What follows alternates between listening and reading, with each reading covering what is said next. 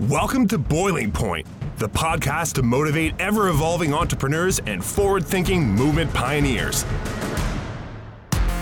Our hosts, filmmaker Greg Hemmings and executive coach Dave Vale, are turning up the heat in the world's business communities.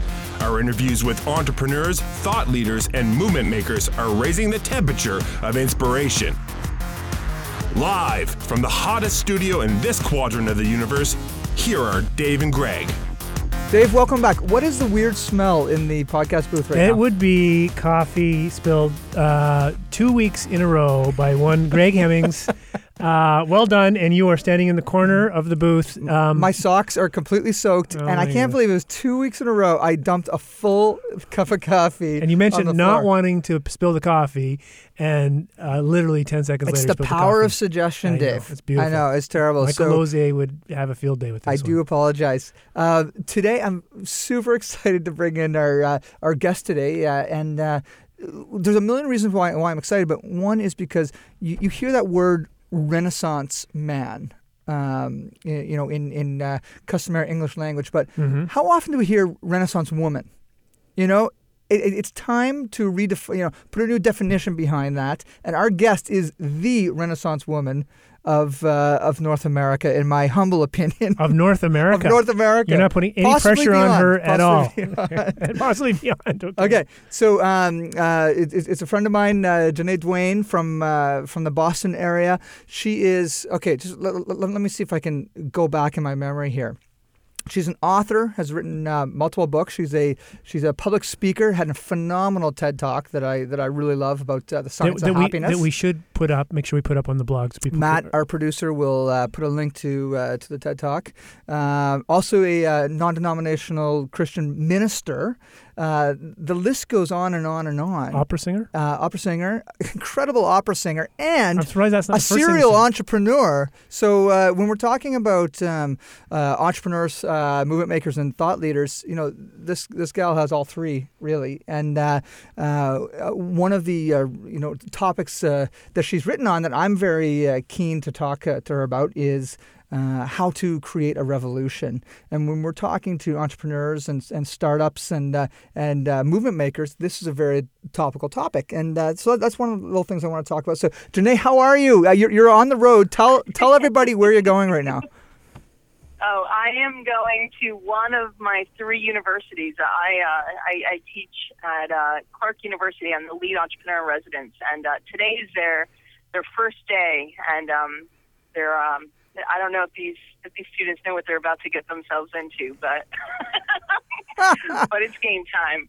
And, and, and t- tell us where in the world you are right now. Like, uh, give us a little bit of geography of, where, of what universities you're going to, where you're living, and Yeah, so I uh, I'm living within the Boston area and and am in uh, Worcester, Mass. right now. So uh, so uh, about I don't know about 45 minutes outside of Boston. Um, it's equal distance so that uh, you know I can just bop around and uh, and even come up and visit in St. John whenever uh, whenever possible. it's not a far drive, really. I, I did it a, I a little while ago on a bus, as you know, and uh, I was like, it didn't take long at all. It's like, Uh, you know, I could have drank two beer in that time. It, it was. well, Ja-Nae, how do you so so from your perspective, how do you know Greg? It's always good to make these connections. He kind of started a little preamble, but it sounds like you know each other well or are very comfortable with each other. How did how did you guys meet from your perspective? And before she No, an- you before can't- she answers that, Oh she knows this booth. She has actually seen this booth. She has been in this She, booth. not, I, True. I don't know if she's been in it, but she saw it. she walked by it. Okay, No, she wouldn't I go. You I wouldn't go in it because there's coffee all over it. Well, I'm actually a little jealous because, well, I'm not maybe not jealous if the coffee went all over the floor, but I've had I've tried twice today to get a cup of coffee, and both times have been epic fails. So, um, uh, I'm usually a six cup a day girl, so uh, I'm I'm Uh, jumping a little bit. You're you are Just our people. Smell would be perfect. You are our people. So how did so tell me about your you know how you know this crazy guy with the big beard looking across at me here named Greg Hemmings. Yeah. No, uh, I actually met Greg a little over a year ago, about a year and a half ago, um, when my husband and I came on up to visit uh, a mutual friend, Dave Alston, and um, we walked up the stairs to uh, to this office. And as soon as I saw the word revolution, I'm like, who owns this place? What Yes. is this magical place? And then I walk in, and it was it was as if I had come home, and um, and come to find out, it's uh, it's where you guys are right now. Yeah, yeah, yeah. And well, you know what? I, I was walking up today and I was thinking to myself, another, uh, you know, they call this creative soup, and they got all these great, uh, innovative companies here. I just thought, what a brilliant name! But the whole revolution thing. Um, so, so tell us a little bit about the opera singing because I, I had a chance to watch your TED talks, and I love how you start. Right, I know I shouldn't give it away, but man, that is how many people can do that. But was where where does the opera singing come from? Yeah, I actually um, I've been performing semi-professionally since I was 13, and um, I got into opera originally to change it. I, I grew up really poor and um, and didn't necessarily have money to go to um, to go to a show, but my Italian teacher knew that I was really passionate about um, about singing and starting to think about opera. So she actually brought me down. Um, I grew up in Connecticut. She uh, she brought me on the train and brought me down to the Met. I was so excited, and uh, she got us standing room only tickets, and uh, and we stood there and watched La Traviata, and I fell asleep standing up, and she said, "How did you like it?" And I was "It was the most boring thing I ever saw." because all we did was just stand there and sing. Like there was no there was no acting. It was period costumes. And as a high school student, you know, I wanted to know where where's the drama. So I actually got into opera specifically to change it because what I saw was an art form that I knew I loved and I knew that other people loved, but I also saw that was represented in, in a very antiquated way. And um, and so part of my mission as um, as I performed throughout my 20s was, you know, how can we bring experiential theater through opera essentially uh, to the mass? And so um, yeah, so that's uh, that was my first so- career. But you can't make a living as an opera singer. Well, I was So, wondering uh, about that, and I was just like, so revolution is like part of your DNA. I mean, you you see Yeah, something, and it I- sounds like right from an early age you want to change it, even something as traditional as opera. I'm I'm all about you hit it on the head, and it took me a long time to figure out sort of uh, I don't want to say my my DNA makeup, but everything that I do is about exploring traditional systems and then turning them on their head so that they can really serve and be designed um, in a human humanistic way for the people that they're supposed to serve. And um, and I just find that every time I dig into a, a new area, that that's where I, I, I find that uh, that's how I that's the lens in which I look at it. So um, Yeah, what Yeah. would what would you say the bridge is between revolutionary thinking and creating kick-ass businesses and being a super successful startup, uh, uh, et cetera? Like uh, it, it feels like the um, the revolutionary mind is also the same mind as uh, the the on the edge artist and also the, uh, the the the groundbreaking entrepreneur. You've studied this a lot. You've written multiple books, actually, and uh, I'm going to reference the startup equation as well. So you've written books on uh, how to create a revolution, also on what is the equation of uh, the startup uh, with your husband Stephen, who we interviewed uh, previously on this podcast. Now, right now, Dave is like, aha! I was like, why have I heard about the startup equation? oh, bam. Dave, you would know my husband. Oh my goodness. Okay, it's all coming I together. I had to give that away. So, so making that connection today of uh, revolution and business, and and uh, and also in movement making, because we're not just talking to entrepreneurs and business owners in this podcast. We're talking to movement makers and disruptors. So I'm really curious to hear your connection and all your research um, between revolution making, uh, successful, uh, you know, art and business, as well as linking it to your research and happiness. There's so many things I want to talk to you about, but uh, I'll just let you go. Yeah, it's uh, wow. That's a really great question, and it's a great question. I think primarily because no one really asks that, and um, what I see more often than not is that people want to, if they want to start a business or they're coming into entrepreneurship, they're coming in Uh, really, for two reasons. Either one, because they want to, or two, because they have to, and it's out of necessity. So let's just focus on the people that want to um, want to actually go into business.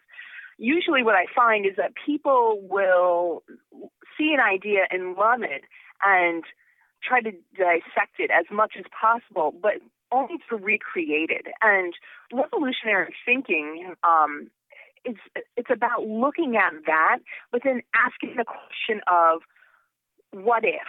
Well, what if we take that and then do this with it?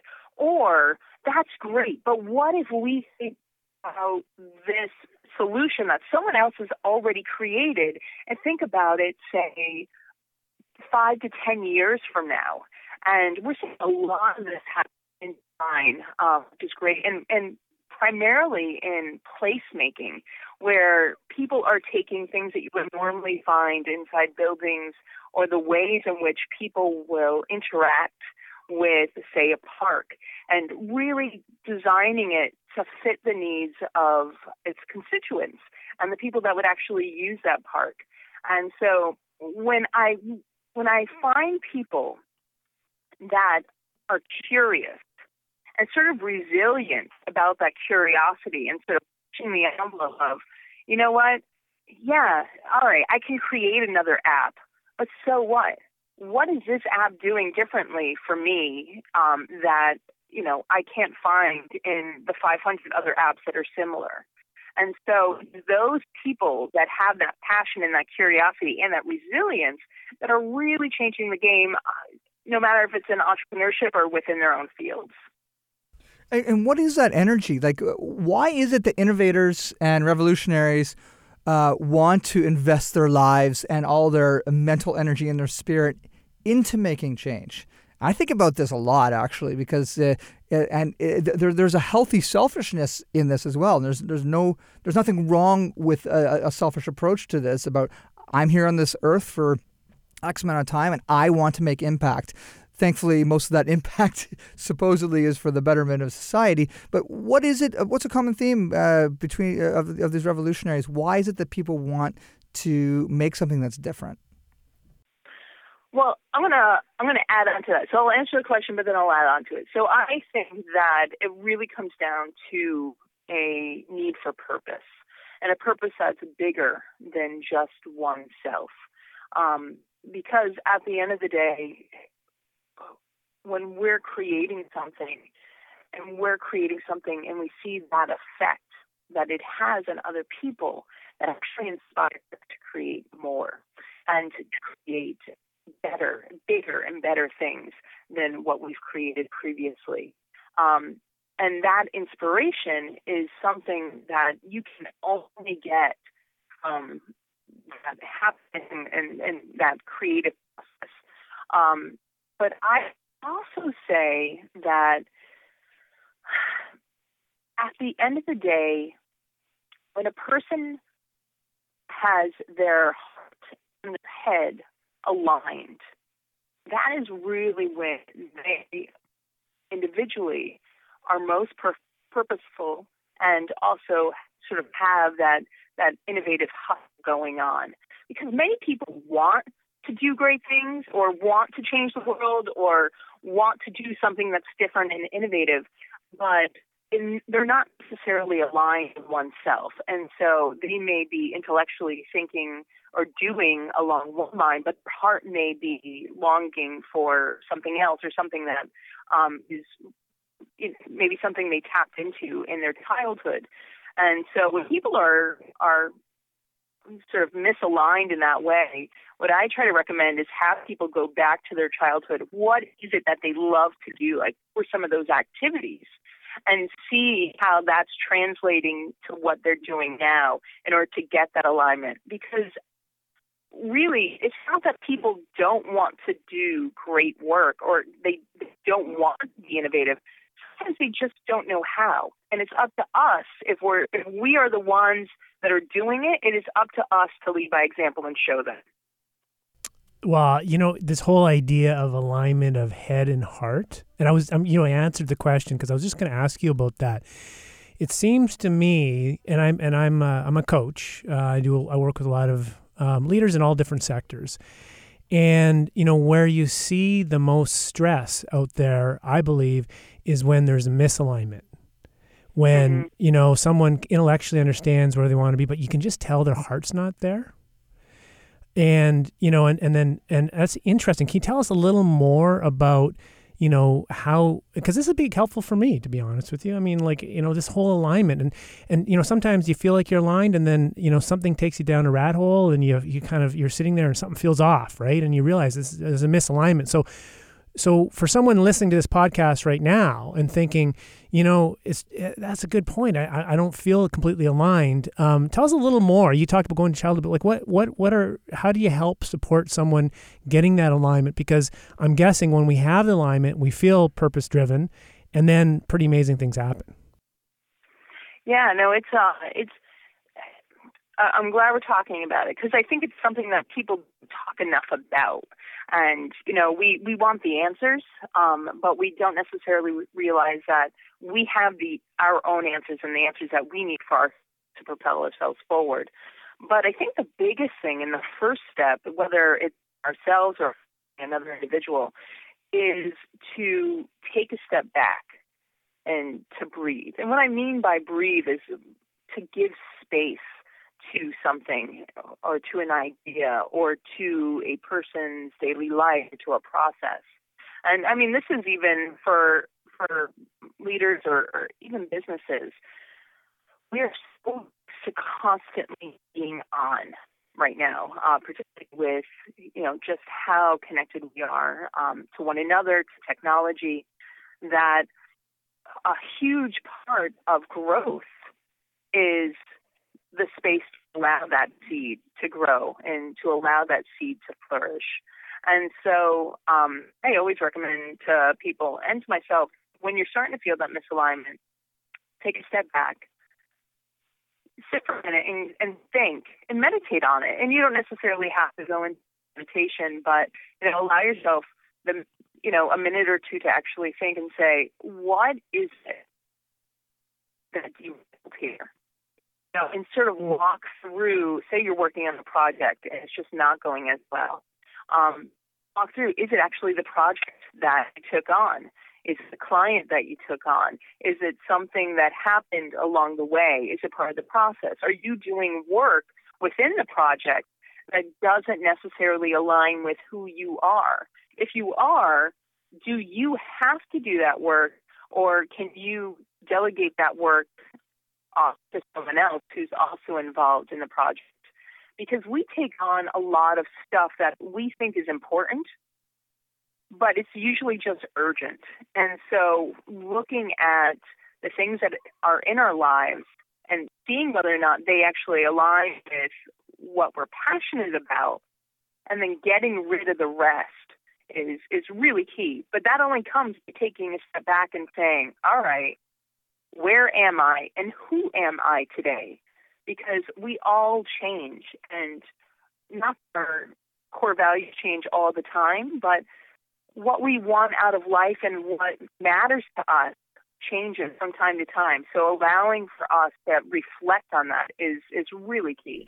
Well, yeah, and you got some great what I would call self-coaching questions that you encourage people to ask upon reflection.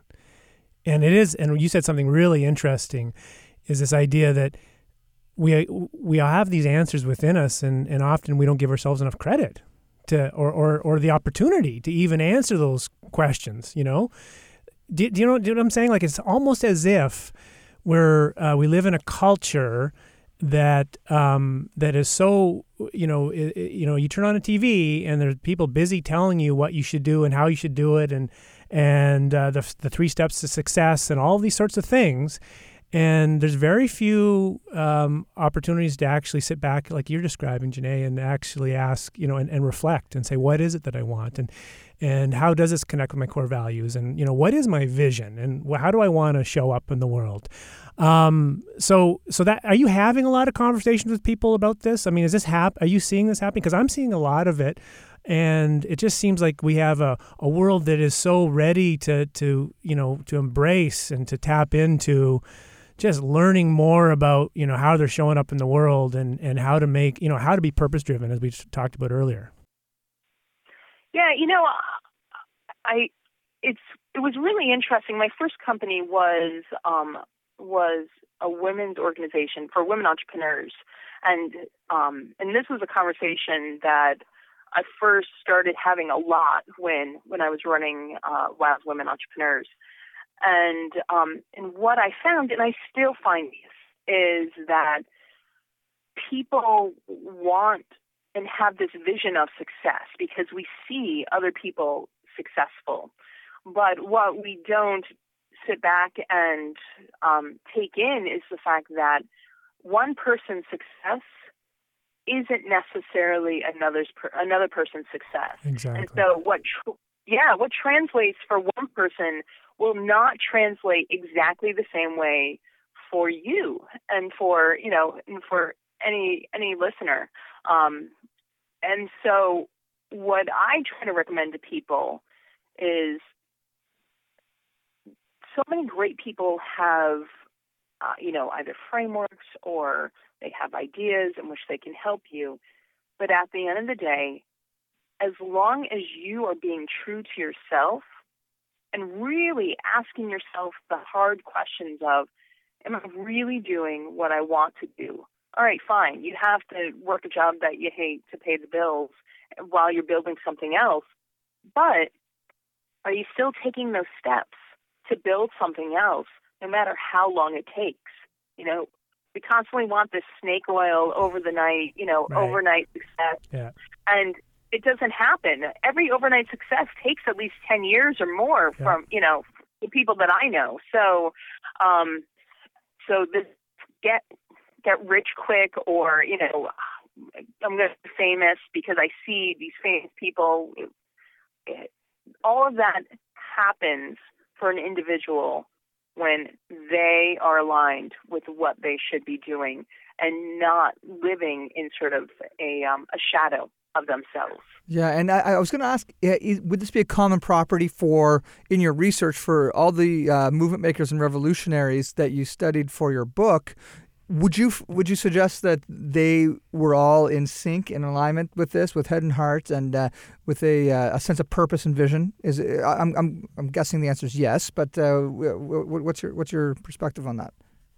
Yeah, no, absolutely. It's you know, again, it really comes down to having a purpose and not necessarily worried about how you're going to get there. So, you know, if we're talking about um, if we're talking about revolutionaries, you know, Rosa Parks wasn't the first woman to protest and um, and you know protest on the bus. What made her be sort of this pivotal point was her connections um, to the movement itself.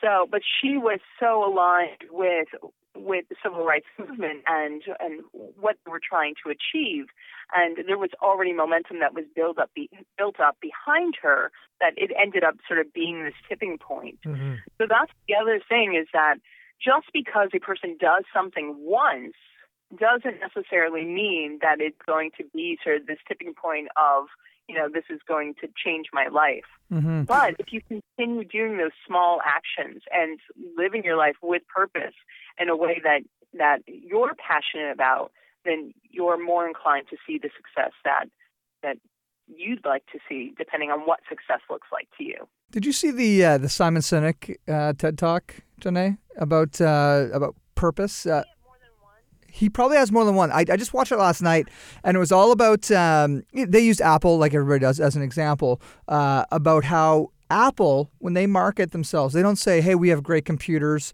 This is how we make great computers, and this is why we do it." They don't do that. They say the why first. We do this because we want to change the world. How we do that is by making really good computers. And what do we sell? Here's the products. So, um, what he was saying there is the companies that have really made an, a dent in the world are those who are purpose driven first. And their outward message is connecting with other people who are um, who can relate to that same purpose. Uh, and that is why they have droves of and legions of fans and uh, uh, community members who are going to support their brand.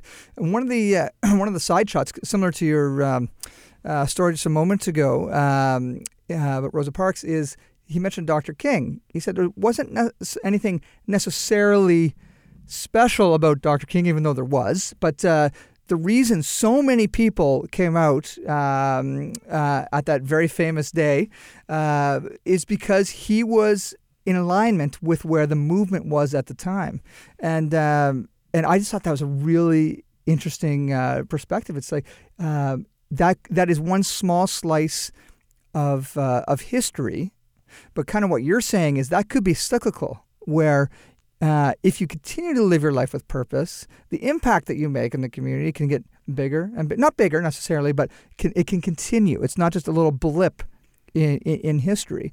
Um, and uh, anyway, I, I, strongly suggest you check out that TED Talk tonight. It's excellent uh, and completely in line with what, what you're saying. Um, if you don't mind me rewinding a little bit to, to the beginning of your book, what was the, uh, maybe you can give us a really quick uh, review of, of, what the book uh, is really about, about how to, how to make a revolution. But I want to know what inspired you to write it. Yeah. Um, so the book, really, what I wanted was um, a book that, because I'm all about um, the collective consciousness and social change and um, and social dynamics and how we make those connections. Much to your point, how does one person's actions actually affect those around around them? And so, um, what I wanted in a book were stories throughout history but also um, stories of people making impact today within their own communities, and then also giving people tools so that they themselves can be activists for things that they believe in um, and create good in the world. But it actually started in Detroit. It all started in Detroit. I was um, I was there. Uh, I was actually going to do a talk on creating revolutions, and I had no idea literally no idea what I was going to say, and um, and so I got up that morning and I was like, I don't even know the people of Detroit. This is my first time here. I'm told not to go outside after eight, and um, and to make sure I stay in my hotel room. And how am I going to speak to these people unless if I actually know what makes them thrive? And um, I spoke to two parking attendants, um, two homeless people, and a, a shopkeeper, and they all said, literally, they all said and began their conversations with me, despite what you hear about Detroit. And I stepped back and said, wow, how disheartened you must be as a community if you all start the conversation with a stranger in the same way.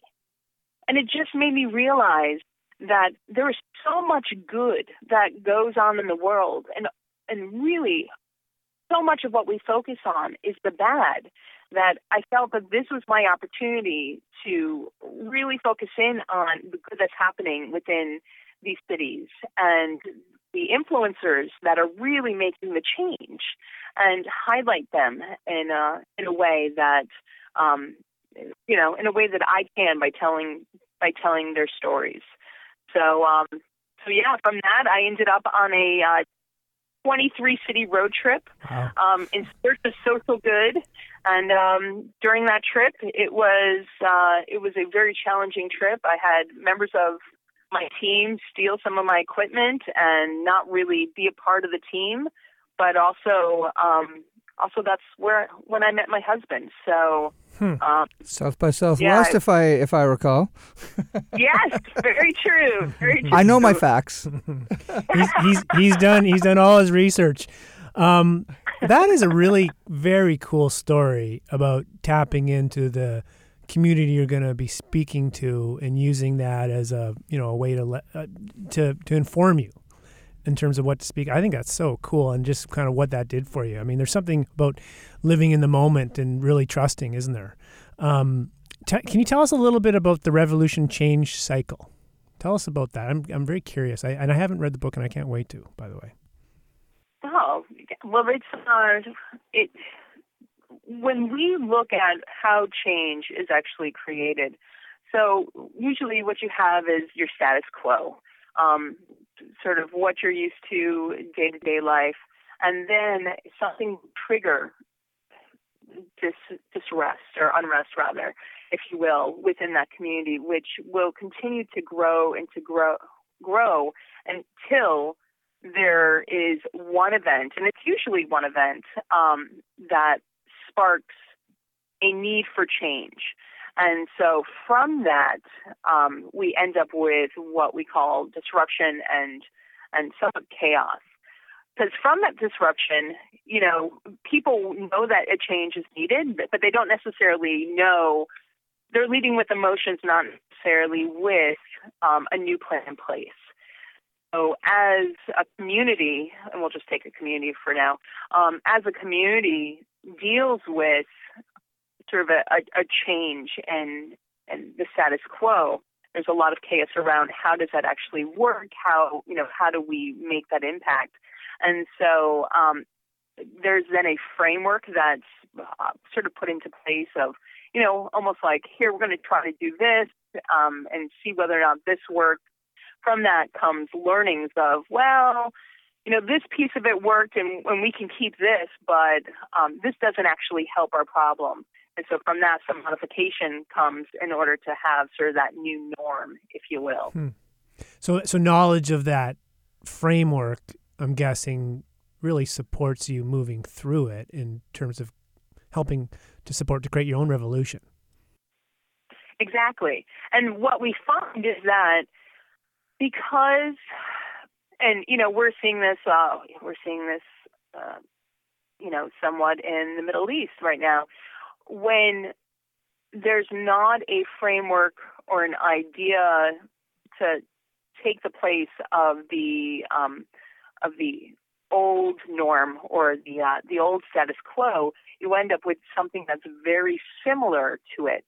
Um, so when a person wants to create some type of disruption, knowing and really identifying what the true problem or systemic issue is, and doing some root analysis around that so that you can create a framework to solve that problem will help you to create that new status quo that that's actually going to solve the problem instead of creating just a, a slightly altered version of um, the old norm.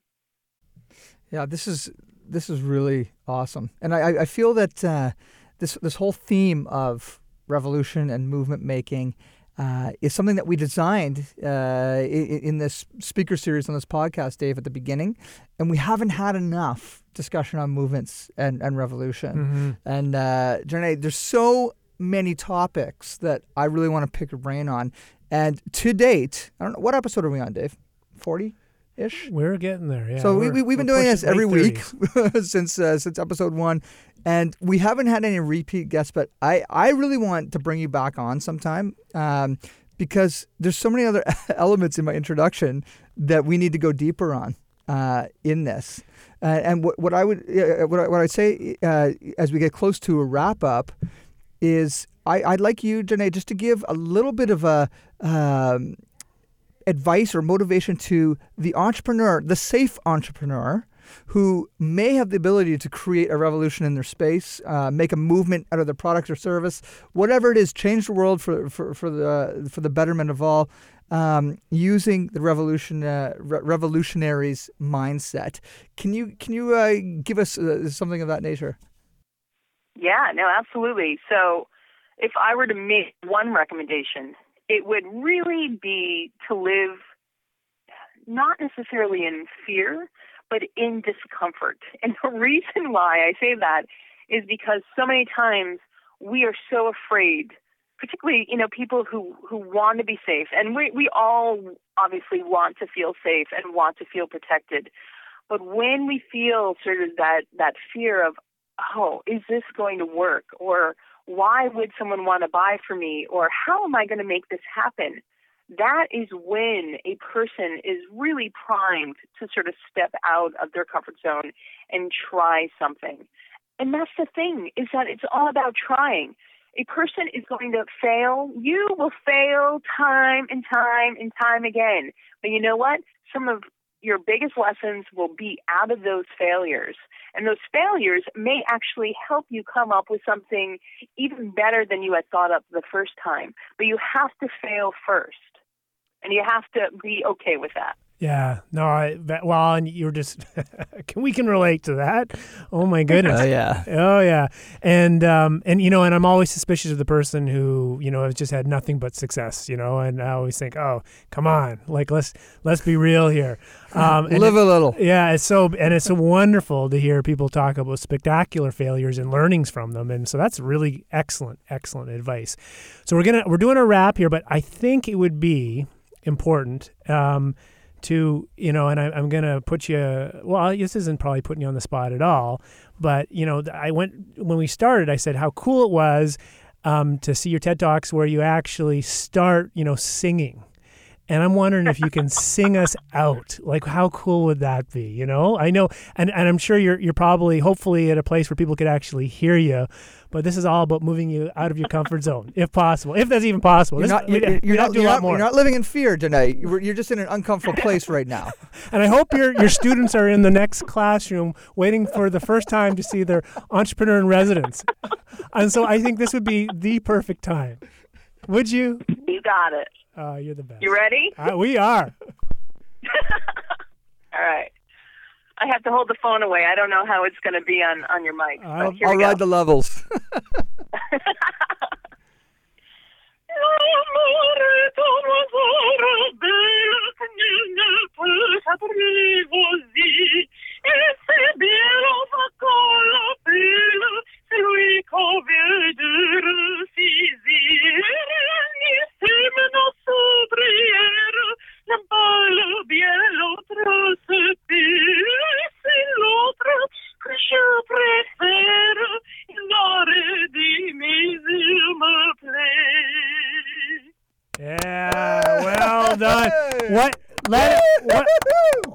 Is there anyone within earshot of you right now?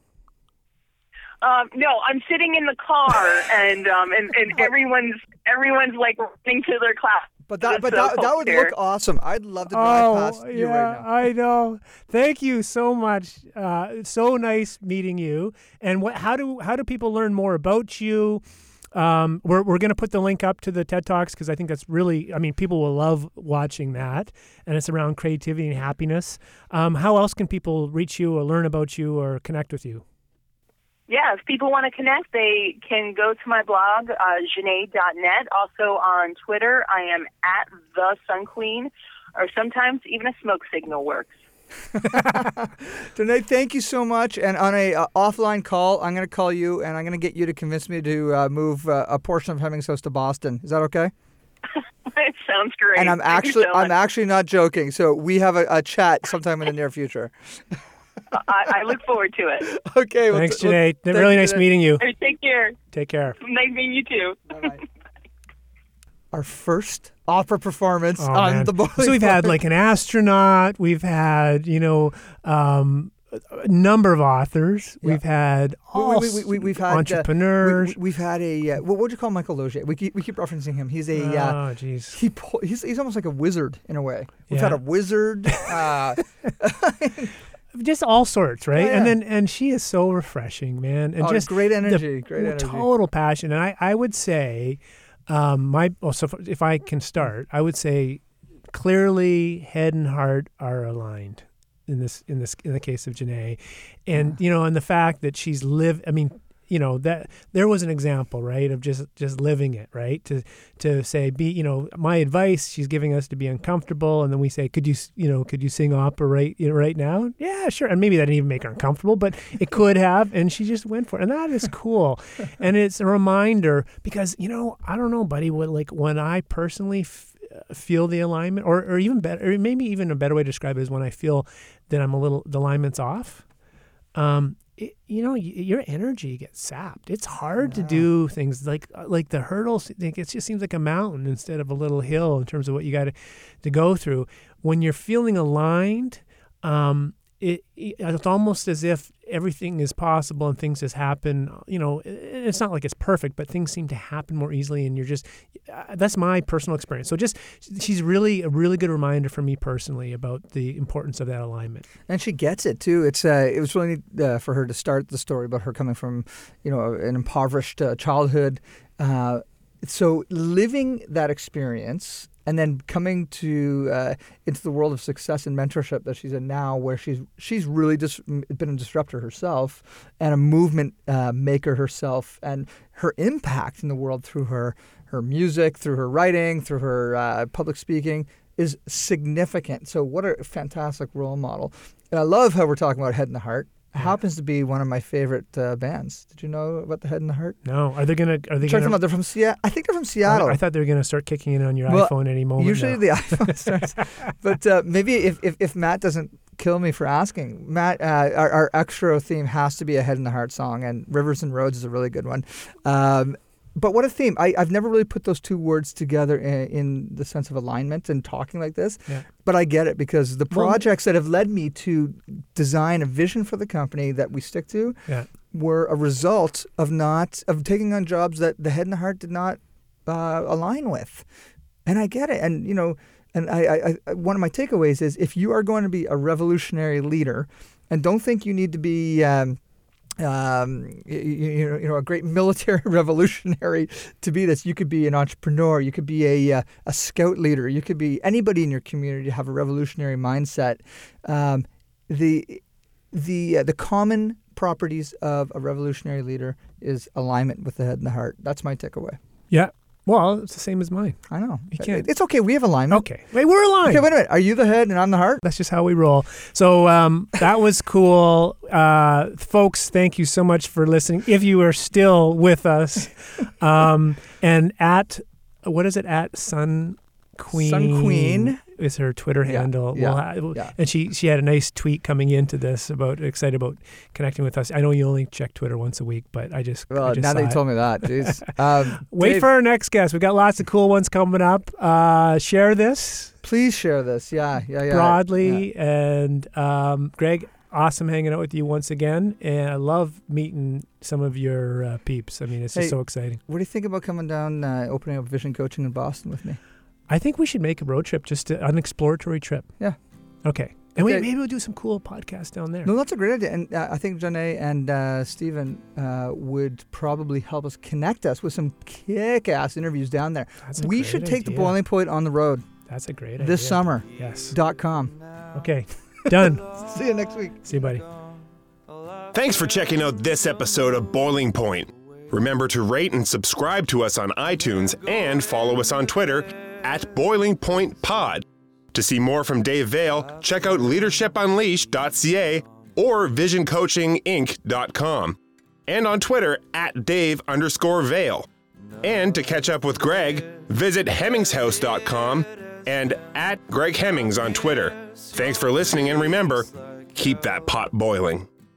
And I guess it's just as well. But I miss your face like hell.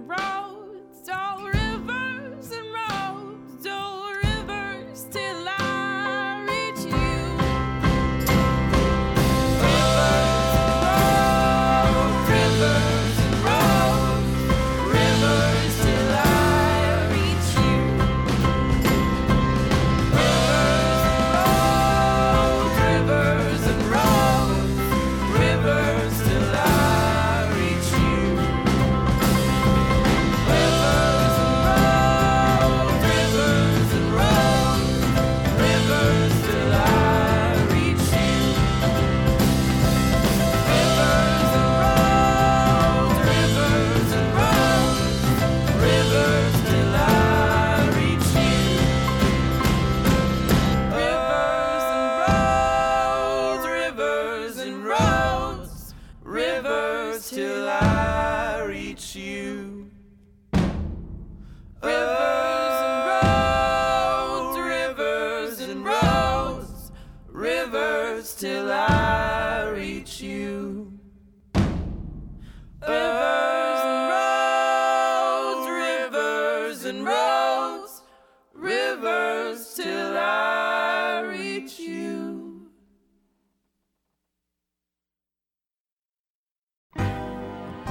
I'm Debbie Travis, And I'm Tommy Smythe. and this is Trust Me, I'm a Decorator. We're now podcasters. And why did we call it that? Well, you know us as decorators, but we've got lots more to share. We want to talk about travel and relationships. We're going to have amazing guests on. Guests who inspire us for sure. We'll probably talk about design too. And of course, Tommy, don't forget about food. Oh my gosh, how did I forget about food? So please follow or subscribe on Apple Podcasts, Google Podcasts, Spotify, or as they say, wherever you get your podcast. And we'll pop right up when we have a new episode. Wish us luck.